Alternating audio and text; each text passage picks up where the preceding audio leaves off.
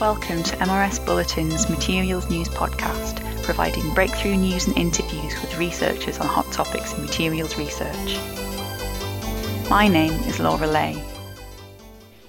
High entropy alloys have garnered a lot of attention for their unique properties, properties that aren't completely understood.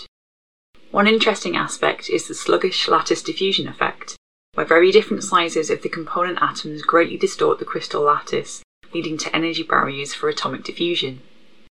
One research team has made use of the sluggish lattice diffusion effect to create high strength alloys using nanoparticle strengthening. We mainly focus on the innovative design of the uh, advanced structural material. So we need this kind of the material to be very stable at the high temperature. For this material, the first problem is the instability of this kind of material. The precipitates actually is the nanoparticles, right? uh, going to be dissolved at the high temperature. So how to make this nanoparticle to be stabilized at the high temperature is the key motivation. That was Tao Yang from the City University of Hong Kong in China. His team has been looking at an alloy of nickel, iron, chromium, aluminum, titanium, and tiny amounts of boron, where up to half of the nickel was replaced by cobalt.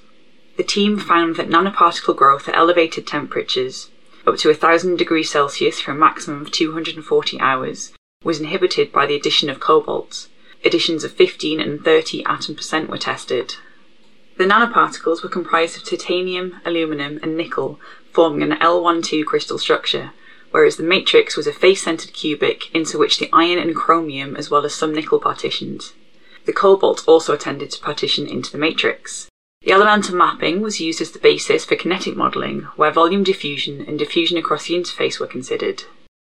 We can find that the cobalt elements play a significant role in inhibiting the growth of the nanoparticles. So we find that when the cobalt elements go to the 15 or 30 concentration, and it's controlled the elements is uh, dominated by the lattice diffusion. Without the addition of cobalt, Diffusion across the interface with the matrix controlled the coarsening of the nanoparticles, but when cobalt was added to the alloy, at either 15 or 30 atom percent, a different mechanism was dominant. The kinetic modelling also shows that the addition of cobalt strongly affected the interdiffusion of aluminum.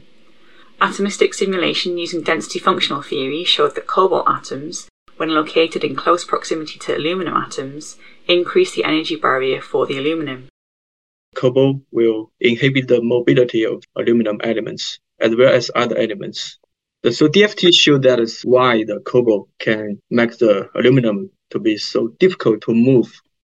These results not only support the development of advanced materials that possess excellent strength at elevated temperatures, but also provide insight into the properties of high entropy alloys. For high entropy alloy, a lot of studies has claimed that is, uh, there is a sluggish diffusion effect, but the problem is that it's not the case for all the alloy system. Only for some specific alloy uh, compositions and also the concentrations. So for our studies, that is the uh, most important thing that we find out what is the most key elements for the high entropy alloy and to find out the origins that how to control this kind of the sluggish diffusion effect. Nanoparticles have already been seen to improve the strength of materials, and now Tao Yang's team has provided insight into how this can be achieved at high temperatures. This work was published in a recent issue of Nature Communications. My name is Laura Leay from the Materials Research Society. For more news, log on to the MRS Bulletin website at mrsbulletin.org. Follow us on Twitter at MRS Bulletin. Don't miss the next episode of MRS Bulletin Materials News. Subscribe now. Thank you for listening.